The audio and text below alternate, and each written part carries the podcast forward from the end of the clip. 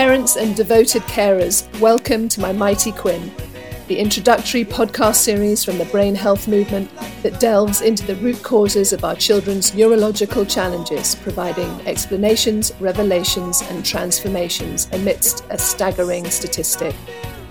One in five children in every classroom right now is grappling with a learning, behaviour, attention, or other developmental delay, while traditional methods of diagnosis and support remain unchanged in over half a century.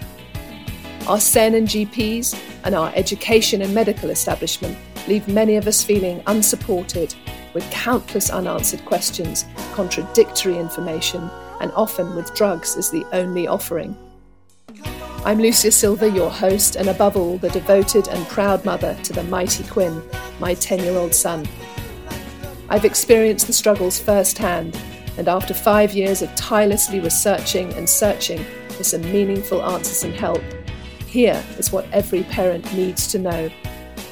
There are scientific explanations for the prevalence of learning behaviour and attention challenges such as ADHD, autism, Tourette's, tics, and dyslexia.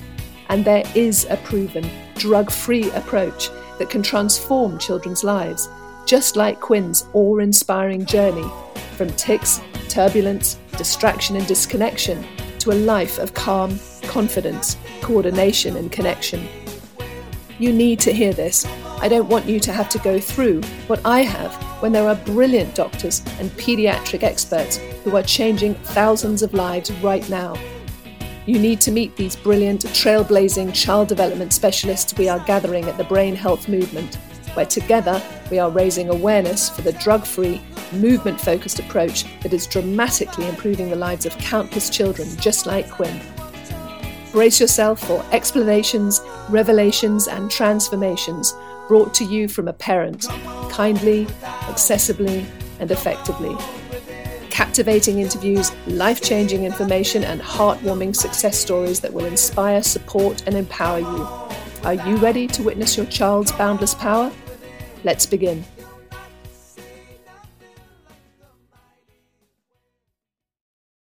Welcome to the fifth and final episode of this introductory series, My Mighty Quinn. I can't tell you how much better I feel just to have been able to talk about this with you and, and to share and not be alone. And I'm especially happy also that I'm able to share good news. Had I been talking to you six months ago, my story would have been an altogether different one. I would have been feeling maybe what you're feeling now isolated, overwhelmed, frustrated, helpless with all the contradictory information, and of course, deeply concerned for my child's future, for Quinn. How, how is he going to manage this world? How is he going to be independent? How will he be happy and confident and have agency over his own life? And maybe this is this is how you feel right now. Uh, and I know I needed a community. I needed trusted guidance. And I really needed a roadmap, someone who'd done this successfully before to just tell me A to Z, this is what you need to do, keep doing it, don't stop. You know, I, I needed encouragement and somewhere I could check in every once in a while with any questions I may have. And this may also be how you feel too. If it is, we'd love to hear from you over in the Brain Balance Movement Facebook group. What do you need right now? How can we help? Talk to us. Please don't feel alone. You're not alone there is huge support here for you. And, and this is clearly a huge subject. And we're just scraping the surface of the surface here in this introductory series. But to be clear, my overriding desire for you listening now are two clear outcomes. One, for you to now understand the real root causes that create the symptoms you're seeing in your children. And with this, to know that the brain is proven to be neuroplastic and therefore can change. And two, for you to feel inspired by the explanations, revelations, and transformations we share here at the Brain Balance Movement. And through this introductory podcast series, move towards starting on a program of positive transformation for your child with the exercises and lifestyle changes we can guide you to and support you with. And of course, if you're pregnant, a parent to be, then together with us, you are starting the journey awakened and more educated you will know the signs to look out for.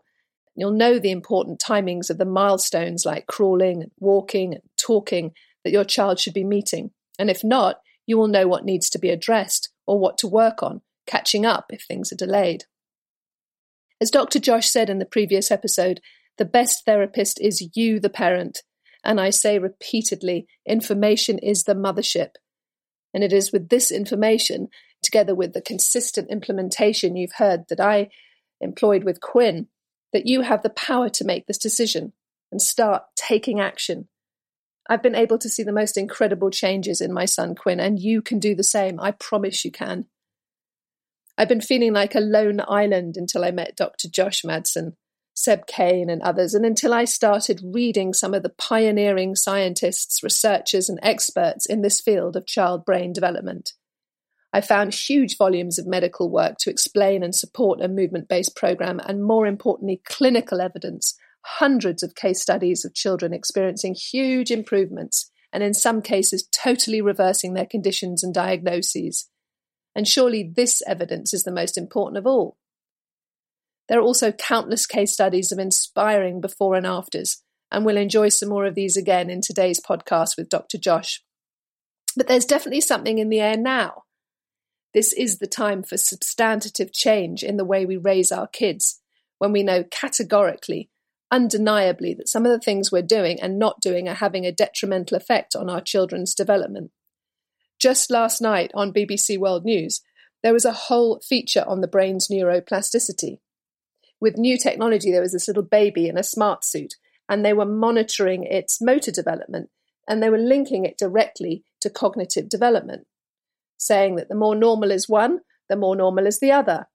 They were talking about the, the importance of healthy movement and reaching exact milestones. And if not, then this was indicative of something being delayed or awry. All of which pointed to the possibility of preventing this in the first place if we understand the importance of correct foundations and movement, movement, movement. I know that many of you are raring to get going. Show me how to assess my kids' primitive reflexes. Give me the exercises we need to do. And some of you may have lots of questions, and you're all at different stages along the way with digesting this information. You're probably observing your baby, child, children, teenagers, young adults through this lens now with this information. You may even be pregnant or thinking of conceiving and working out how to get started with this program if this all makes sense to you. So I thought the best thing I could do in this last introductory series is encourage you to download the free guide to the crucial facts you need to know about your beautiful child. So you have this as yours to keep. And the link to that's in the show notes. And if you haven't already, please join the Brain Balance Movement Facebook group. The link's also in the show notes to that. And it's from here that we will steer this ship forwards and create a beautiful community for support and change. But I also thought that together with Dr. Josh, we will endeavour to answer some of the loudest questions we are receiving from you in the lead up to starting the real work with your kids. And we will also share with you some more specific real life examples of parents and kids with a variety of symptoms across learning, attention, reading, social, and other developmental delays that have worked with these exercises and seen fantastic results. So, hello again, Dr. Josh. How are you? I am doing great. Thanks for having me. so, how incredible to see this feature the other day on BBC Worldwide News. I'm not sure if you guys get it, but uh, I was just sitting there completely flabbergasted. Are you seeing more features and, and documentaries in this area coming out in the US as well?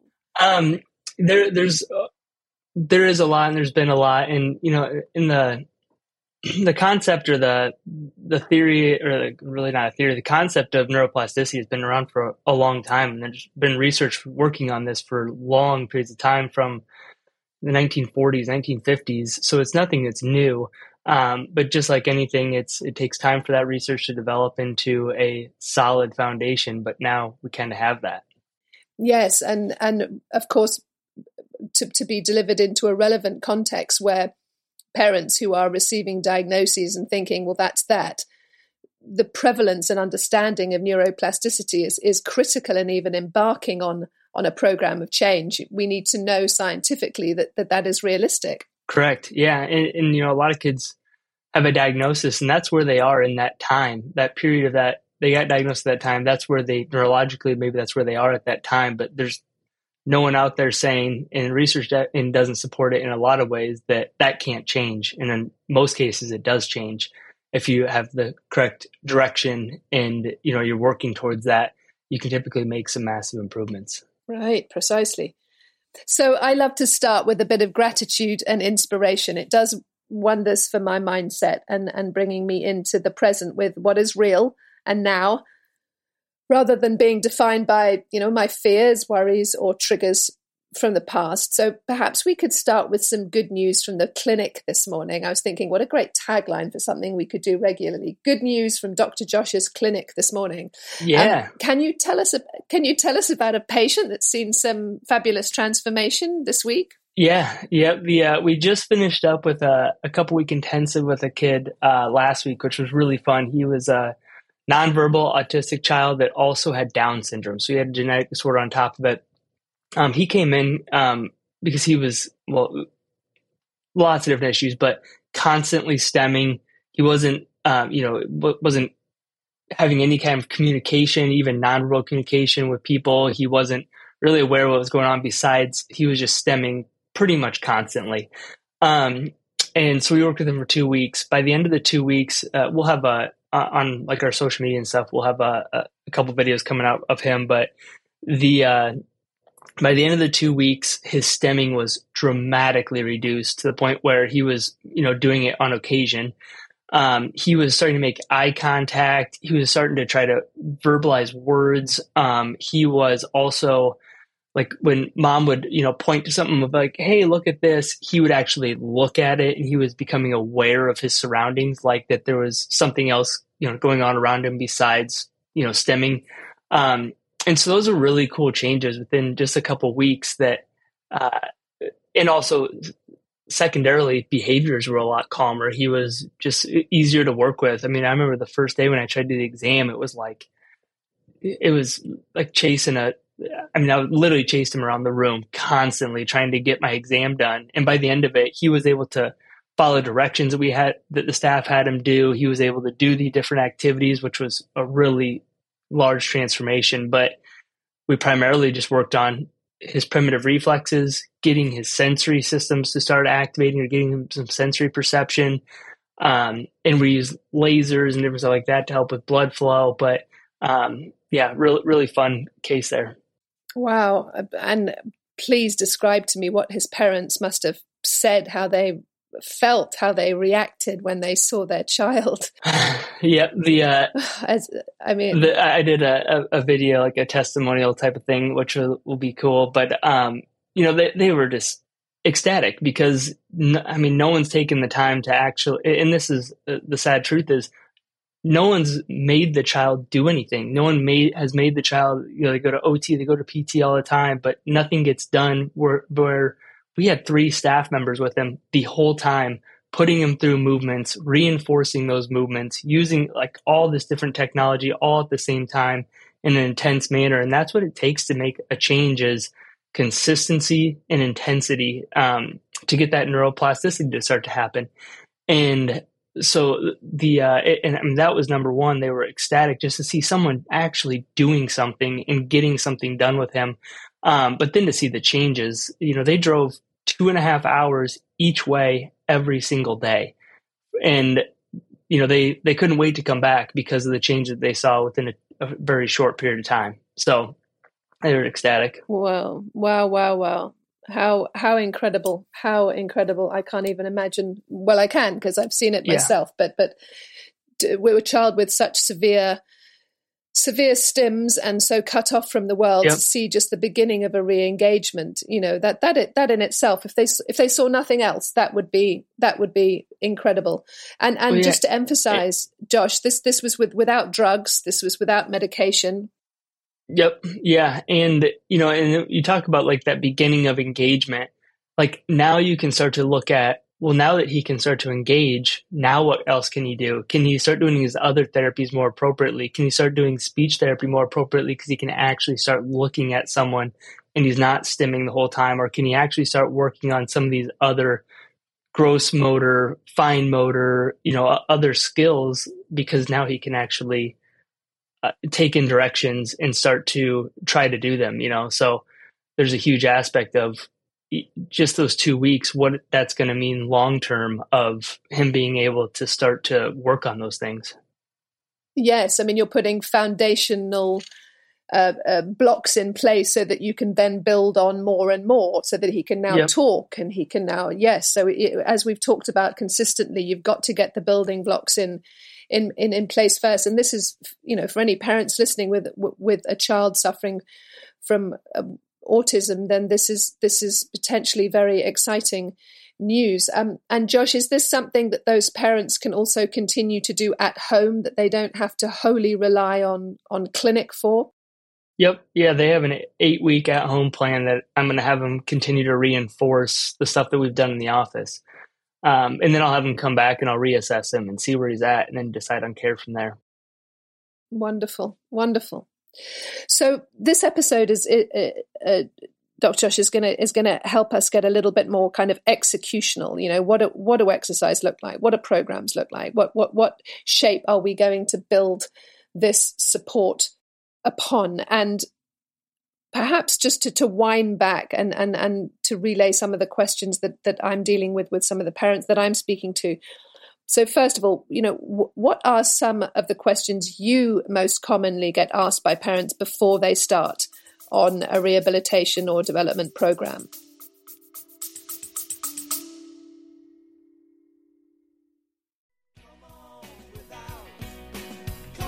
Don't allow another year to slip away without tapping into the transformative knowledge that's reshaping Quinn's life and countless others. Join me, Lucia Silver, in the Brain Health Movement's groundbreaking Taster course, launching in January. Learn about healthy brain development and discover how to remove obstacles hindering your child's learning, attention, behavior, and development. Remember, Movement matters. Stay strong, stay connected, and continue to believe in the boundless power of your child.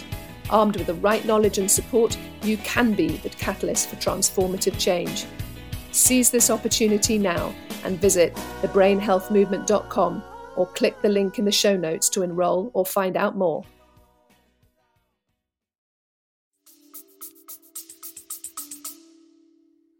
Um, a lot of times it's why didn't they develop in the first place? Why didn't primitive reflexes develop in the first place? Um, how much time is it going to take? Uh, what else do I need to do? You know, like do and that's where I talk about nutrition based stuff. Um, those are probably the big ones. I mean, those three questions I hear the most. What about you? What have you been hearing? I um yes, I get why didn't it happen? Did I do something wrong? Um, how come it's so bad now? What's changed?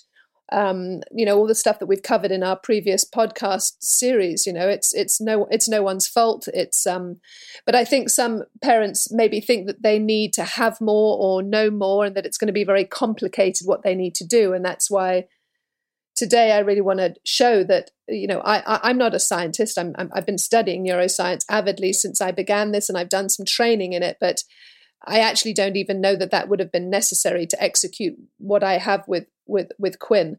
Um, I, and I want parents to really understand from you and I that they can implement this very simply. It's almost like a personal training program, an exercise mm-hmm. program.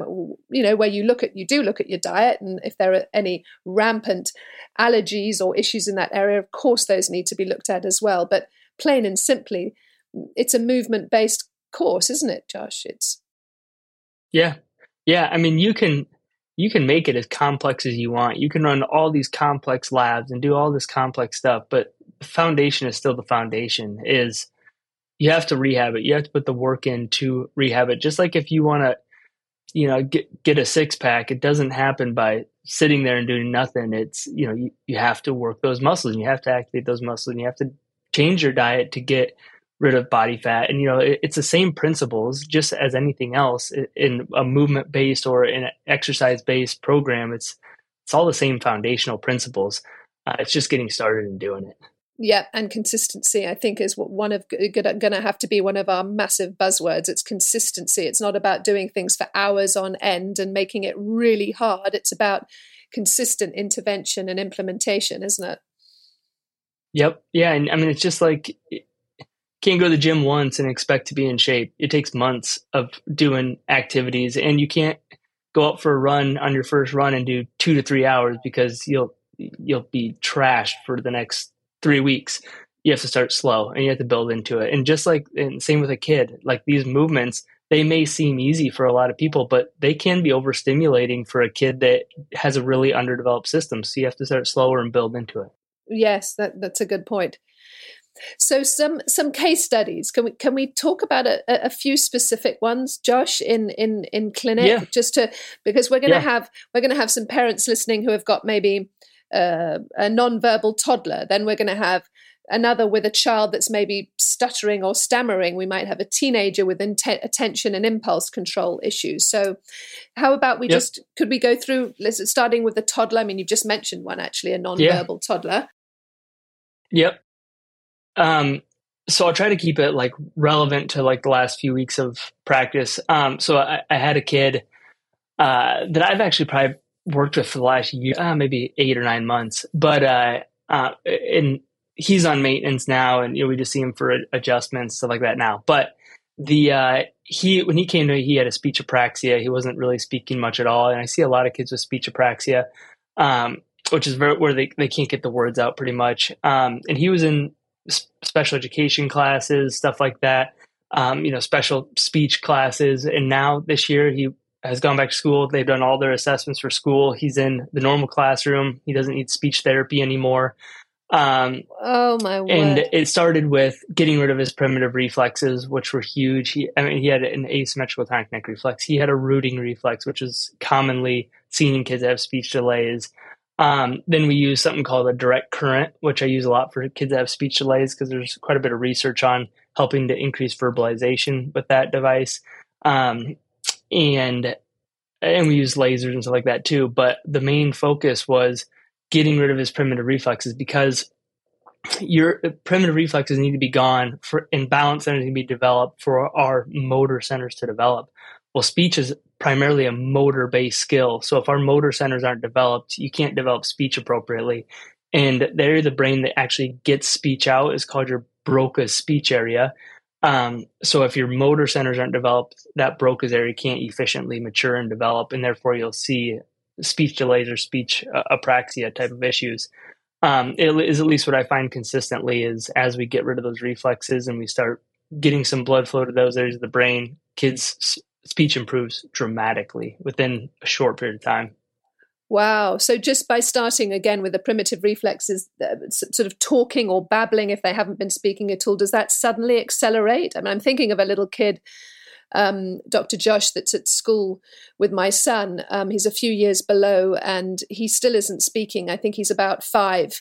Um, he's also got a very awkward walk, which obviously ties into what you and I know is the motor development that you've just been talking about. Yeah. But for a, for a little child like that, so we check his rooting reflex, it's there, we address that what happens with that child's catch up because they haven't been speaking. They've been listening of course. They've been mm-hmm. learning language. Can they i mean it takes a little while to catch up but does it does it suddenly happen? Do they suddenly start talking? Or what what what progress do you see? What speed?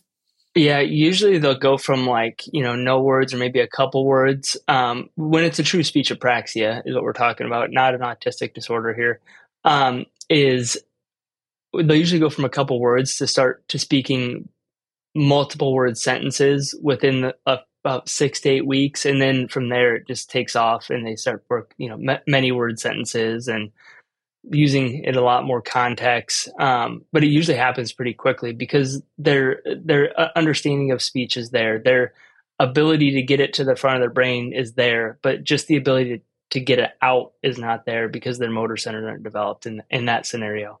And when you get their motor centers more developed, they can actually start moving their mouth appropriately, articulating appropriately, making sounds more appropriately, uh, it, and then it improves dramatically. And with this, like with especially speech apraxia, I can tell you with confidence, I've maybe only had like maybe one kid that has not dramatically improved their speech in a matter of six to eight weeks. So it's it's really consistent. Um, and, and, that's not the same with every other disorder, but speech apraxia is is um, one of the more common things that I see. And I mean, I've seen hundreds of kids with this issue, and there's very, very few that don't improve really quickly. Um, that's so exciting. So, so exciting. Um, and stuttering and stammering, is that in a similar area?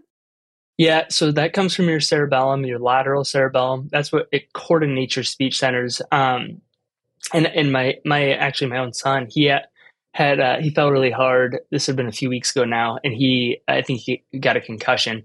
Um, and he started stuttering really bad, like, and he had never stuttered before that, and like you know, like trying to say what was like whoa whoa whoa whoa whoa whoa whoa, whoa and it would go on and on, and uh, um, so even like an injury can do it right? And so what we did is we we modified his diet to get inflammation down we put him on supplements to get inflammation down we lasered him to get inflammation down and within a few days it was pretty much back to normal.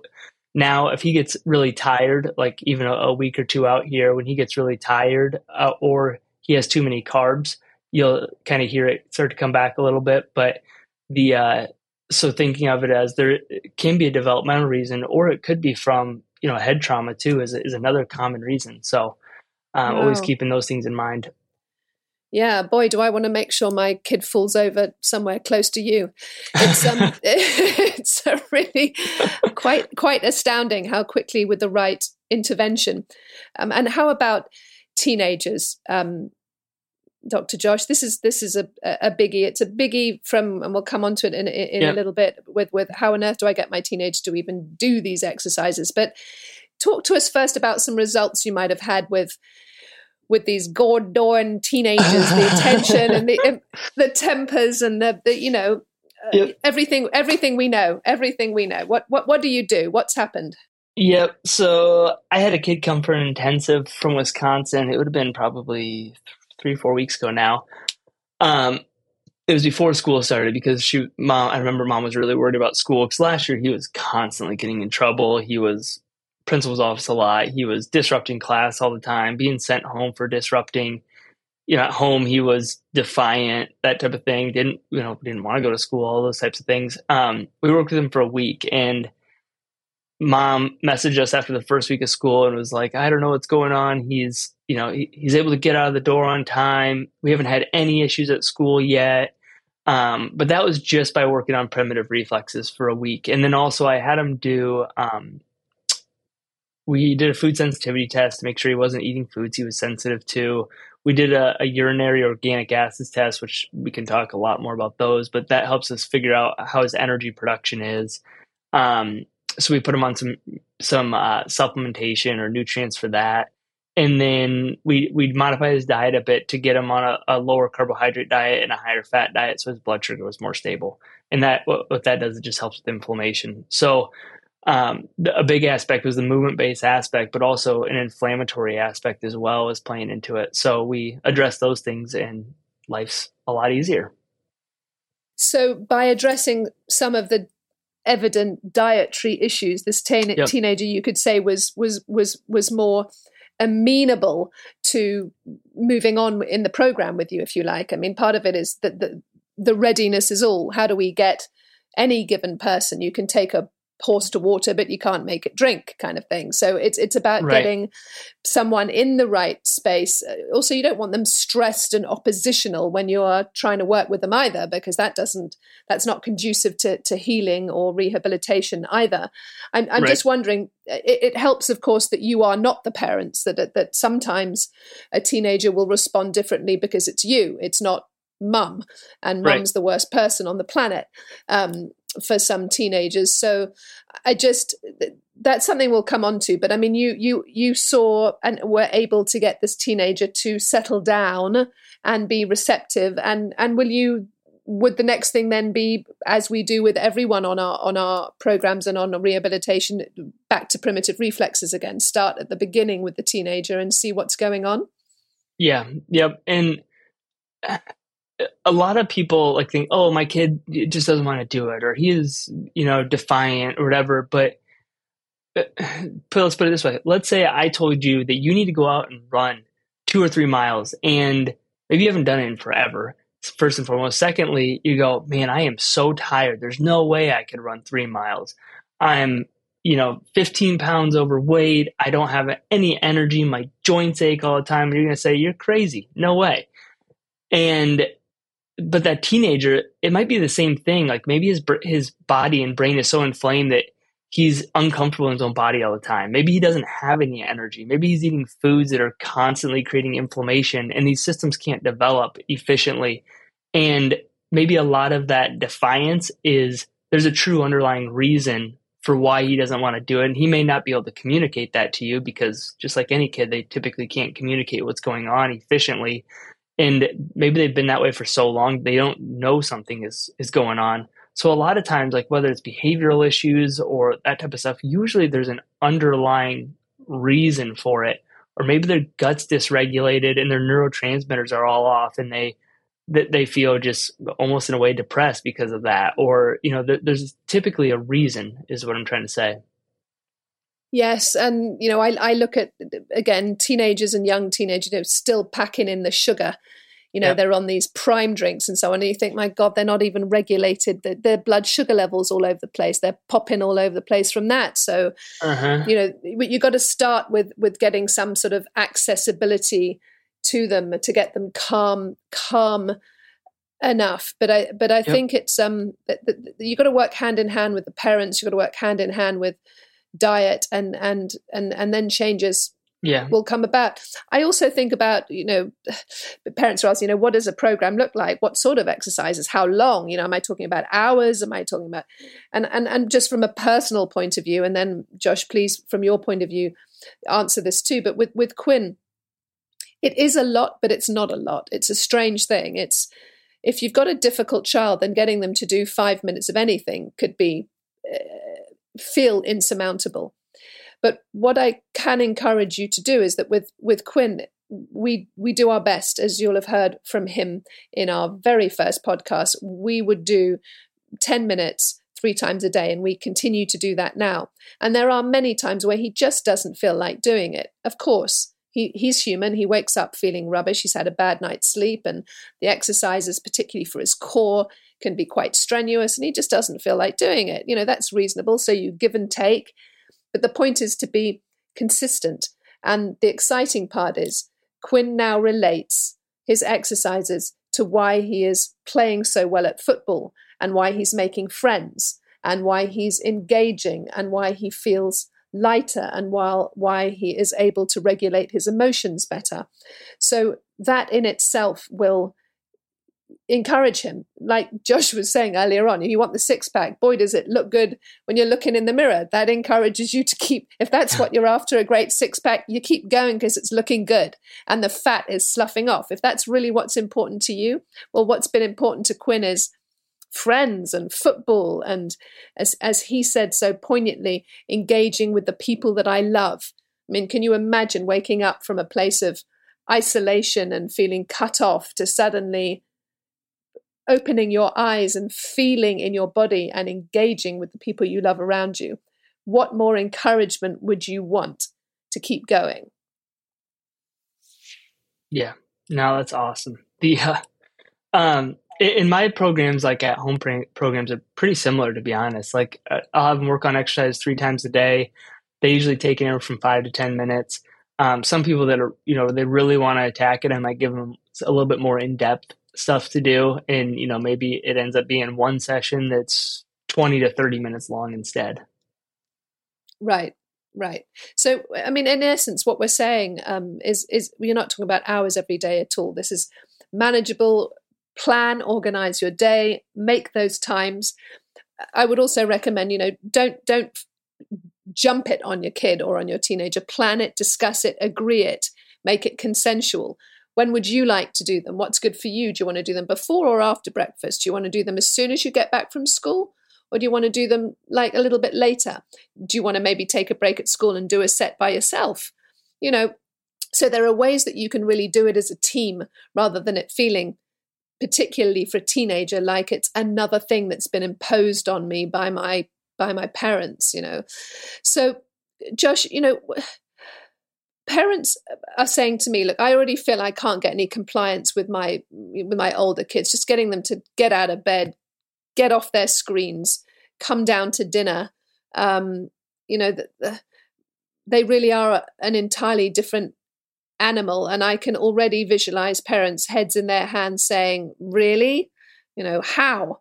Um, so just to recap on what we're saying or could you recap for us? You know what what is going to be the best first steps if you've got a extremely difficult teenager at home and you know that there are some issues around the symptomatology we've talked about attention emotional regulation even some issues in school with reading and so forth what what, what do you think is the best first step to support these parents who are who are just uh, unsure how to go about this?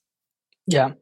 Um first and foremost be changing the mindset of the parent from well i can't do that or you know to how can I do that? Which is going to open up their mind to like maybe there's there's some possibilities how I can figure this out. What does my child like to do that maybe I can utilize as a reward for him for when he does these exercises or you know whatever it may be. Um, so first and foremost is just changing the parent's mindset of a trying to be creative with it, right? Um, but then there's figuring out. I'm to think of the right words here. Is there any underlying reasons for why they maybe don't want to do it?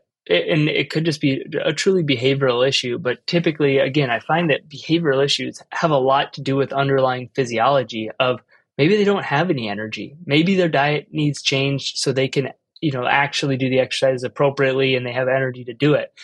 Um, but i think the most important thing especially with a teenager is educating them of why. You know, and if, like for example, and I know Quinn's younger, but if you were to say to Quinn, "Hey, these exercises are going to make you way better at soccer," and help you there, and then you start seeing that happen after a few weeks of him getting more, you know, more developed and able to play soccer better, that's going to reinforce that.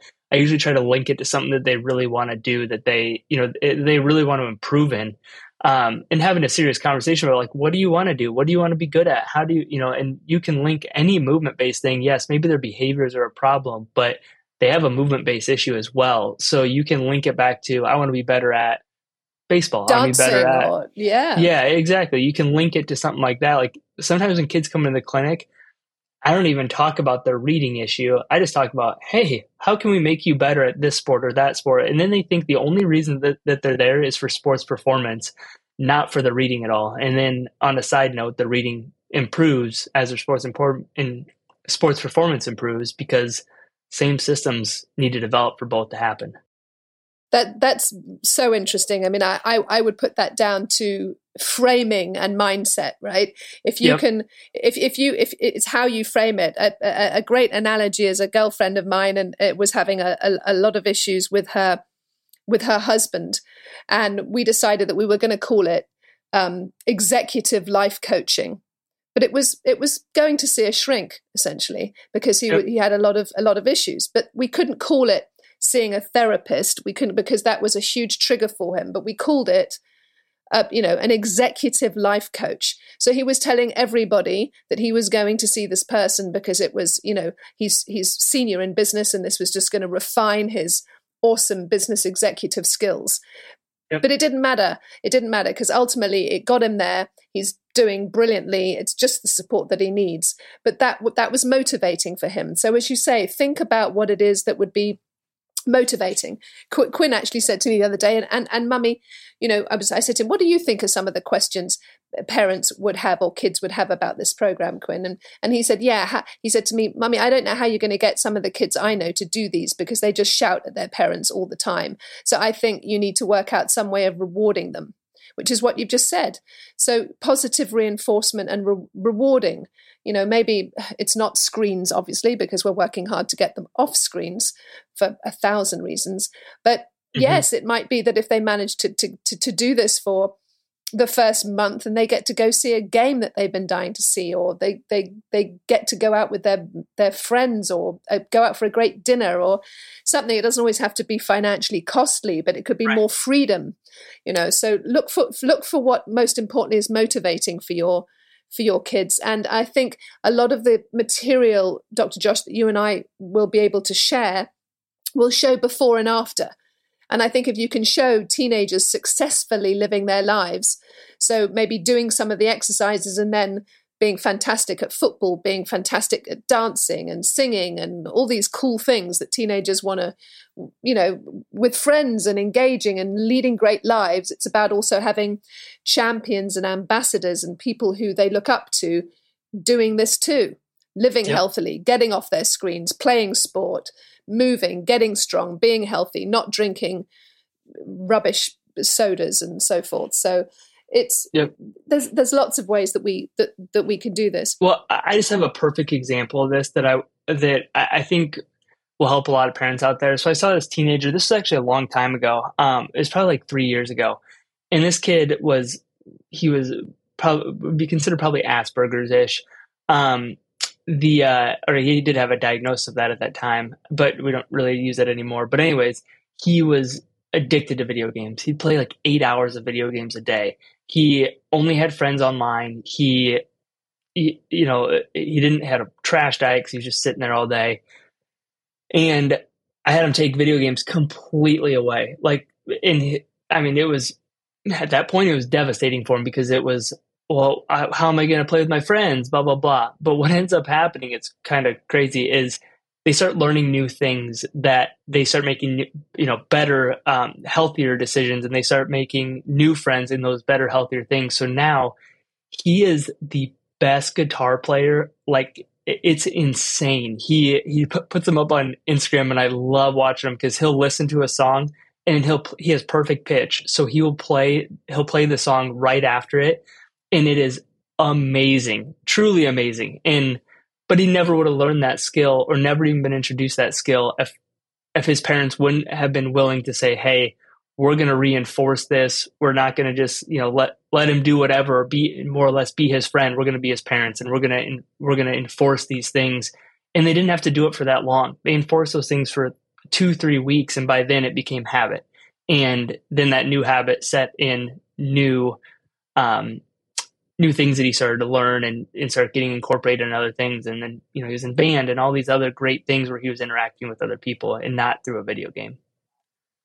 Oh, that is such a great example. Such a great example. And it's self-fulfilling. Yeah. That kid now is is loving that and and I the screen is so much less interesting than being a, a cool rock kid, yeah. right? He's playing in a band and yeah. what could be better? It's like it's and as you say, it was such a roadblock to discovering all of that potential talent. That's yeah. aside from the active damage that over time we will share that screens do actually do to the brain. Let's forget about the active damage. That's that's just a roadblock to oh i mean what a what a what a fantastic example so yes i mean uh, and that's hard i mean i have i have a, a, a mother friend at school who is terrified to take the screen away from her child because I've been saying that's the first thing we need to do. And she's like, I'm a single mum. I have no I have no other babysitting. I have no other support. I have nothing. And he will scream the house off. And it's a scary prospect, but it may well be, you know, your kid can only scream for so long. Yeah. And then that that that is going to stop and you are going to discover a treasure trove of wonders in your child if you can just create that space for it to happen. Yeah. And when you take those things away, like there's so many other things there. And when they get bored, they'll go find new things to do. And it might be going outside and playing, it might be drawing or art, it might be something that you would never even think that they would enjoy doing. And they'll start doing it a lot and they'll get really good at it. Or they'll, you know, enjoy the outdoors, which is amazing for you um, and amazing for your brain. But they'll pick something else that is much more beneficial it takes about two to three weeks and their brain will adapt and change. It always does. Well, that's a very interesting headline in itself, Dr. Josh. Thank you. You know, two to three weeks for it to change. I, I, I didn't actually have that information to hand. So can you get through two to three weeks of hell, parents? Because at the end of that, you will see a difference. If you can, here's your challenge three weeks of hell. Can you do it? yeah. So, yes. And, a lot of it's just based because they're addicted. I mean, like, truly, they are addicted to the dopamine hits from video games. So they're addicted to the dopamine hits from, you know, at what X, you know, whatever activity. But once that gets taken out, they're going to go through a withdrawal period, just like any addict with any drug they're going to go through a withdrawal for a couple weeks, but then after it, they're fine. then they're fine. I mean, there's the addicted to the algorithm, as I as I put it. You've got the dopamine, yep. which is what happens chemically, and then you've got this algorithmic thing where you keep being fed relevant information because you know clever little devices out there read exactly what it is you you're interested in, and it keeps giving it to you, and so you actually never have internally what I would call internally motivated creativity which is what happens in a in, in, a bored moment. What happens when you have to? Uh, I'm a I'm a designer and creative by by by trade originally, and and the greatest moments happen to me from silence and and tranquility. From that moment where there is not so much going on, I can give birth, can give rise to something new. But if there is constant, constant input, stimulation, I'm picking up my phone, I'm looking at this, I'm like, uh, there's no space. So that is a really important part of of of, of changing the, the neural pathways as well to create a, a different form of stimulation, right? Yep, for sure. So, are there any immediate game changes or quick wins for any kids starting um, on the longer term program? You know, whilst we're working on the program to help with the really difficult challenges, especially in the older and teenage kids we've talked about. Um, if a child is having an emotional outburst, a high stress moment, or an anxiety, a panic attack, a refusal to go to school, is there any anything interventionally? I mean, I, am going to share with you, Josh, and I don't know how correct this is, but I, I, I do it with Quinn. I will get him to to get down on the floor. It's quite hard to do when he's not in a great space, but if, if I get him to breathe deeply, through his nose and I get him down on the floor and he does snow angels, which we will mm-hmm. explain mm-hmm. in due course, but it's a very simple movement on his back on the floor. That will often calm him down. Um, can any of can any of what we're doing be used interventionally?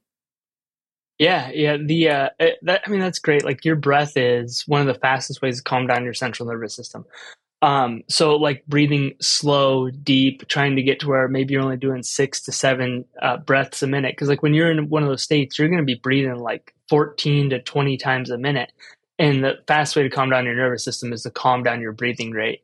Um, so that's number one. But then number two, like you can do a lot of stuff like vagal nerve activation, like gargling water, having them sing, having them uh, you know, vibrating their abdomen and their chest and around their neck, that all activates that vagal system, which helps calm down stress.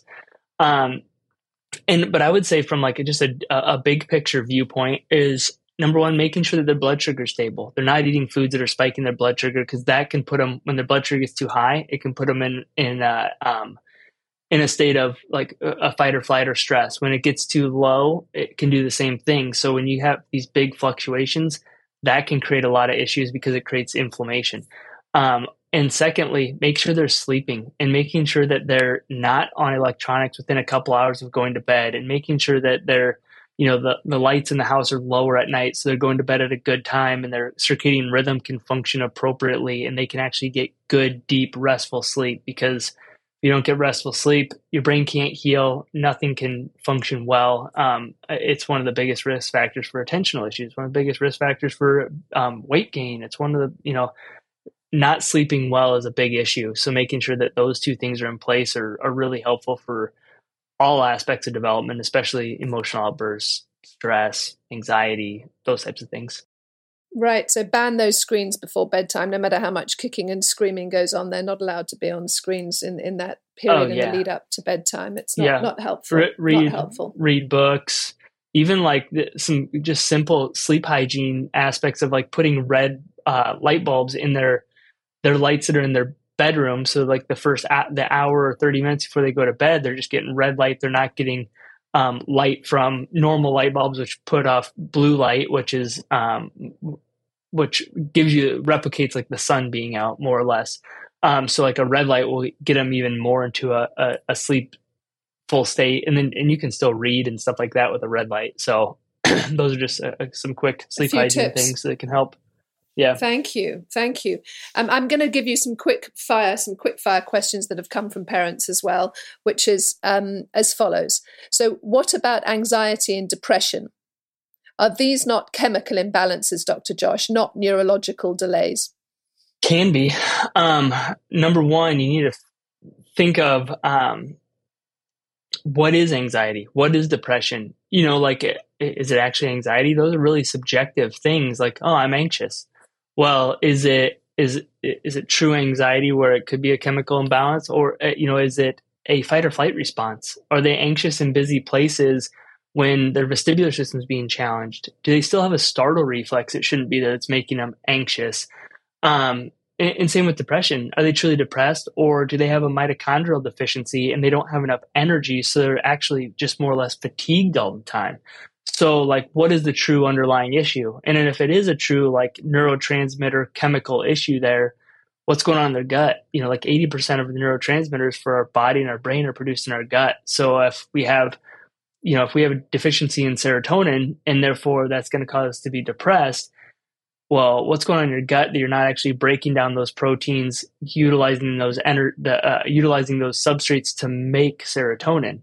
So the, there's usually underlying reasons, and there can also be developmental and neurological imbalances from one uh, cortex to the next that can play into this too. So there's a developmental aspect, but there's there is also a, a looking at a whole systems approach um, that can play into it. So it's figuring out what's the underlying things, and there might be multiple, but addressing those underlying foundational issues is more important than just you know t- taking a medication or something like that to try to get the those neurotransmitters or biochemical pathways functioning more efficiently. Right. So it comes back again to at least my thought. Yes, I, I, that makes sense. I mean, essentially, all all roads lead to let's get to the root cause, um, rather than you know slapping on to the symptomatology, which is anxiety and depression. Let's ask why, and let's go back to blood sugars. Let's go back to diet. Let's go back to primitive reflexes. All of which, I'd like to say that when we begin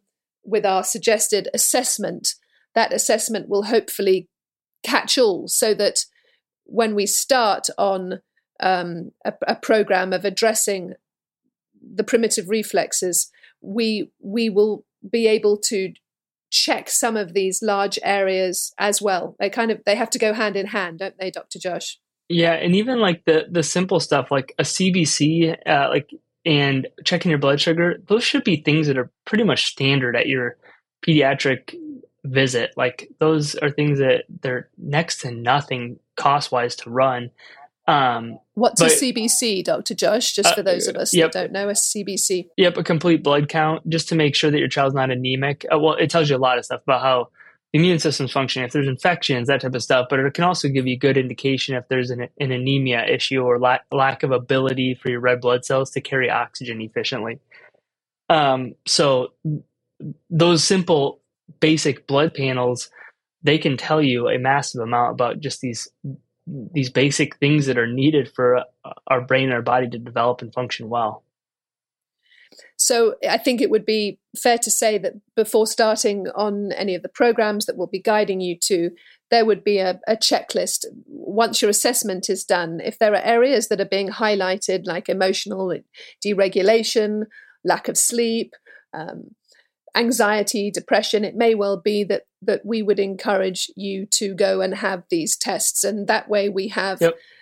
the full um, we're fully furnished with all of the information before embarking on the program, just to make sure that we have the maximum um, potential to, to get this right, to, to get this right, right, and to tailor that to tailor the program accordingly.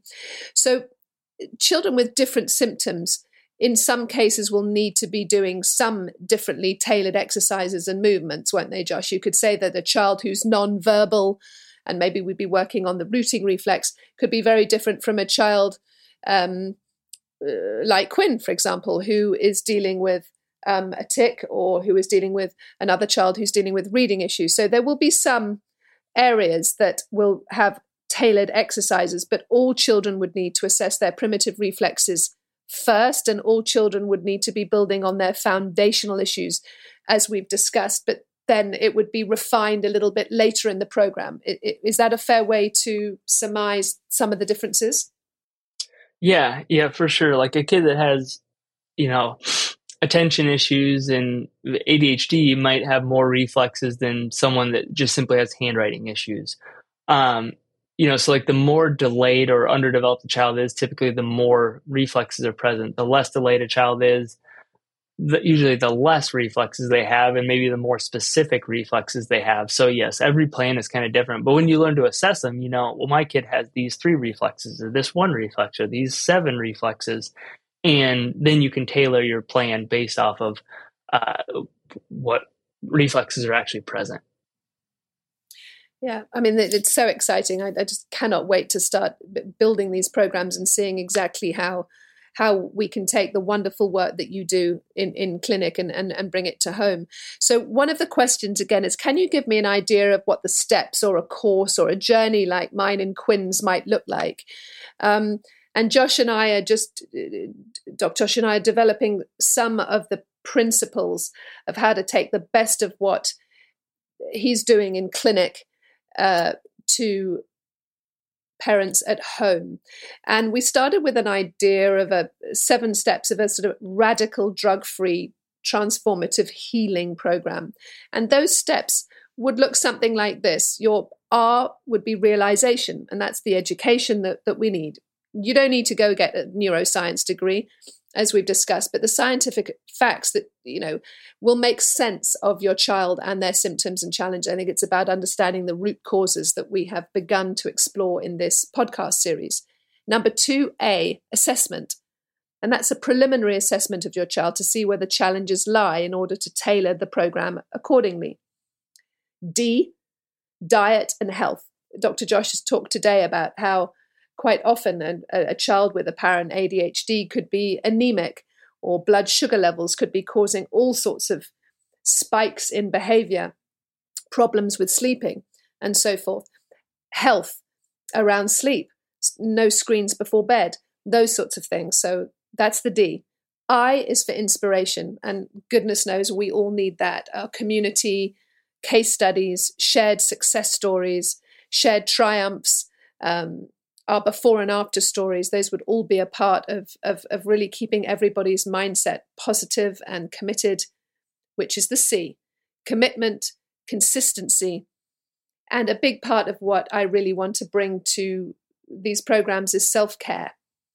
Uh, Dr. Josh uh, is, is, is, is aware, as am I, that it takes two to tango with this one. And by this, I mean parents as one and kids as the other. And if you're not taking care of yourself, you may be a single mum like me, and it can be hard, but you have to make sure that you are supported.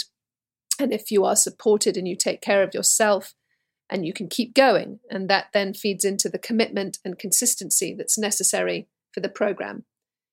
And once all of those are in place, then you're ready for action.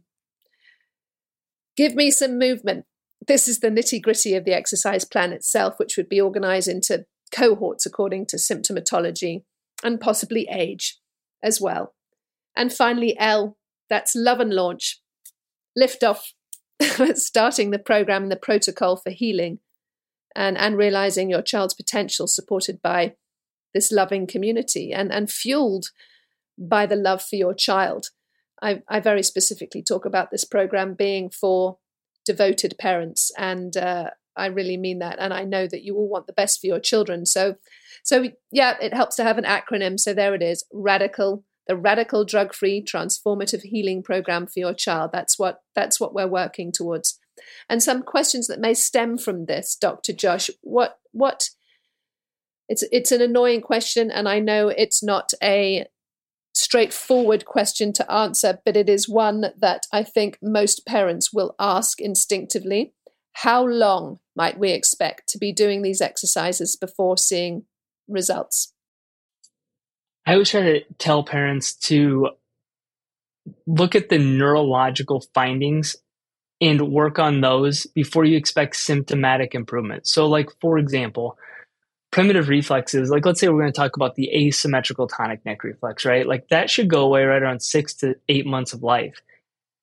And, but then maybe the kid is having impulse control issues, behavioral regulation issues. Well, that, you know, like my two and a half year old, he's just currently learning how to control his emotions in, in a, a, a very minimal way. He's learning how to listen, how to, you know, at two and a half, three.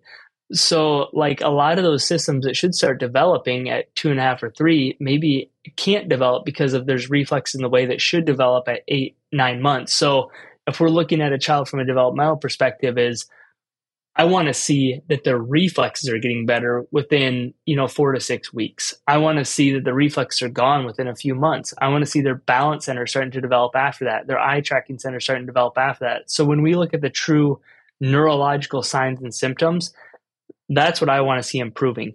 As those improve and their brain has a little bit of time to catch up and reorganize itself, that's when you start seeing symptomatology improve.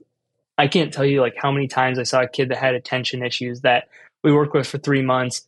All the reflexes look good, vestibular system look good, eyes look good, but parents are like, yeah, nothing's really changed in their their attention and stuff. But then I see them back three or six months later for a reassessment, and they go, it's amazing. They can focus now. Their school is going so good. You know, like all those things have improved, but their brain needed time to catch up. So there's an aspect of we have to work on getting these things developed before we'll ever see symptomatic change. And sometimes those symptomatic changes come right along with these with uh, as these systems mature. But sometimes it does take a little bit of time for that brain to catch up and, and to you know reorganize and heal. That's that's fair. And and and along the way, not to frighten anybody, there are some challenges that you can encounter too, right? I remember at one point being told that you know we're going back now and we're re we're rehardwiring we're rehardwiring Quinn's brain. He might wet the bed. I was like, what? you know, he's, he's, he's not he's not a bedwetter. Um, and another one was, uh, did Quinn go through the terrible twos? And I was like, no, no, he was a great baby, super easy. Uh, and I remember the the neuroscientist going, oh dear. I was like, what do you mean, you oh will. dear? yeah, you kind of that was that was that's a milestone. I was like, what do you mean that's a milestone? You're supposed to have the terrible twos. You know those kids in supermarket floors that embarrass their parents because they're kicking and screaming. That's a kind of you know, it's okay at a certain point in time. That's a that's a thing, and then we need to see that thing. So you may well now that we're going back and going through it all again, and Quinn's playing catch up. You may have terrible twos in a nine year old's body. And i was like oh lordy lord. So um you know that that's can you talk a little bit on that josh? That that, that you can yeah. have some sort of some highlights along the way.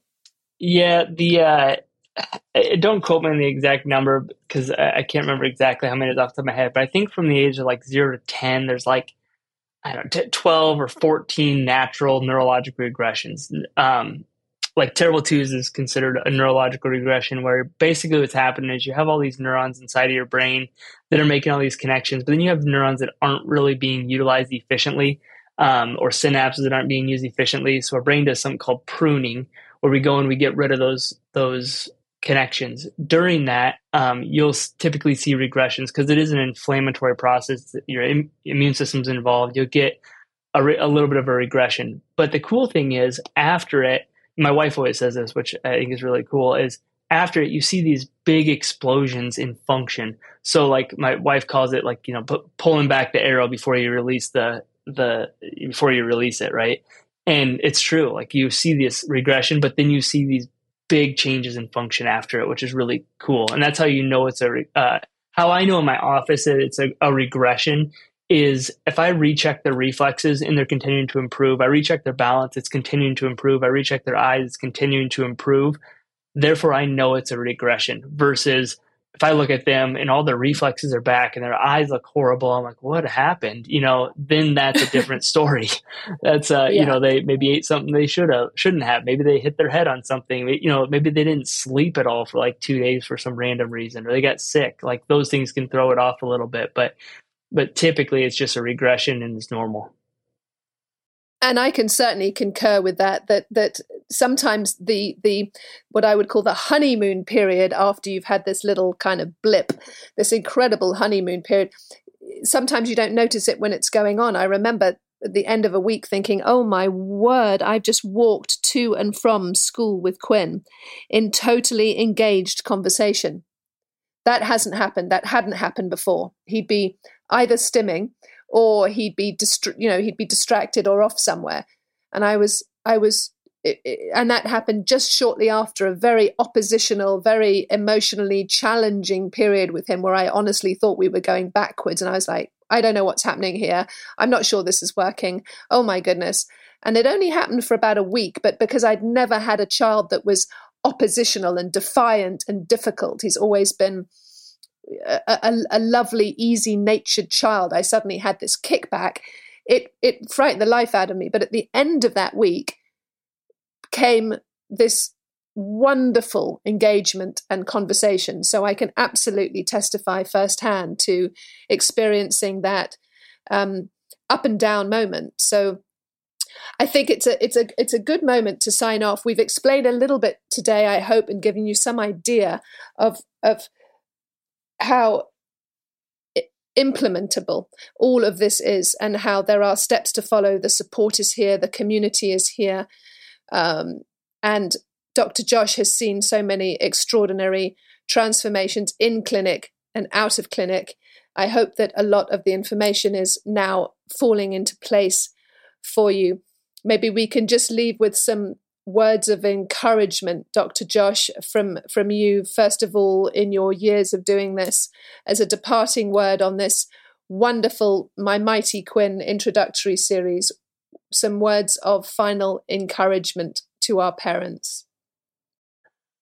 Um, it's not always easy, but it's always worth it. Like that's what every parent tells me is like, you know, they they had to do some sacrificing. They had to do with, with everything, you know, time at home, with changing diet, with, you know, whatever it may be. But what I always find out at the end is number one, it's always worth it. Number two, the family in, in whole is always healthier. And, you know, maybe that's, you know, they're all working together towards a common goal. They're, maybe they're all changing their diet together to help this one child, but that makes everyone else healthier. You know, the the parents feel better that they're now getting you know starting to all sleep because now this kid is starting that's struggling is starting to sleep. And so everything gets better as you know a, a family. And yes it's hard it's challenging but it's always rewarding.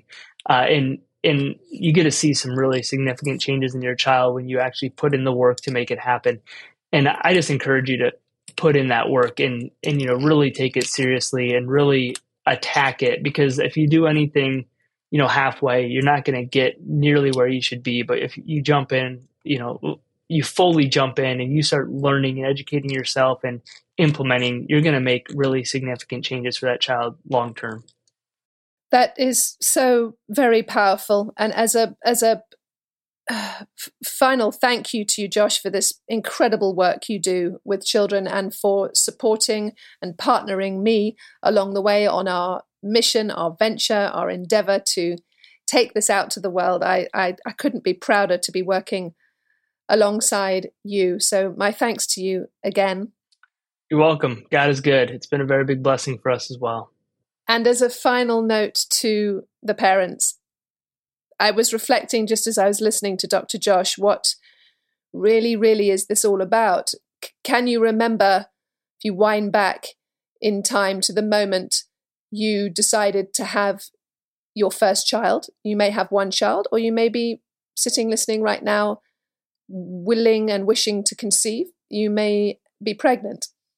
You may be looking at some very challenging teenager in front of you.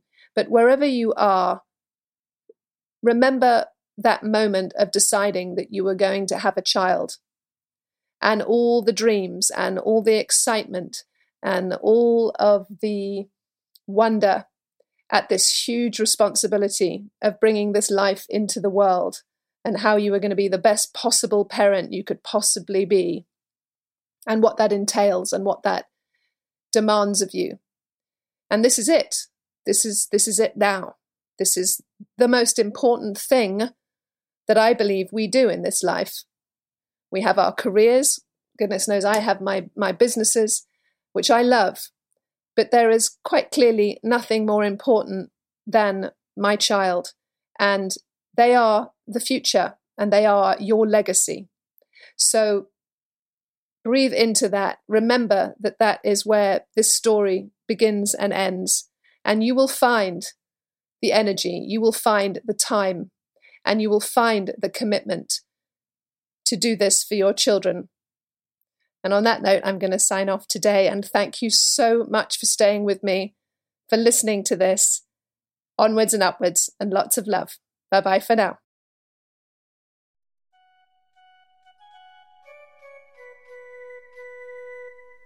Thank you for joining my mighty Quinn today. I hope the explanations, revelations, and transformations shared leave you feeling inspired and empowered, knowing that there are positive, successful interventions available to you right now that address the root causes and alleviate the struggles that your beautiful child may be facing. Remember, the triumphs and transformations of My Mighty Quinn were born from the fruits and power of information. Information is the true mothership, and armed with knowledge, support, determination, and a whole lot of love, your children will flourish. Stay tuned for my next episode, where, as a parent to parent, I'll bring you more leading doctors and experts in the field of child brain development and more empowering information brought to you kindly, accessibly, and effectively. If you enjoyed this episode, please subscribe, review, and share with those who can benefit. Remember to join our free brain health movement on Facebook for a supportive community. Download our amazing eye opening free guide on the website and look out for courses to implement the program arriving early in the new year. You can find all the links you need in the show notes. Remember, movement matters. Stay strong, stay connected, and continue to believe in the boundless power of your child.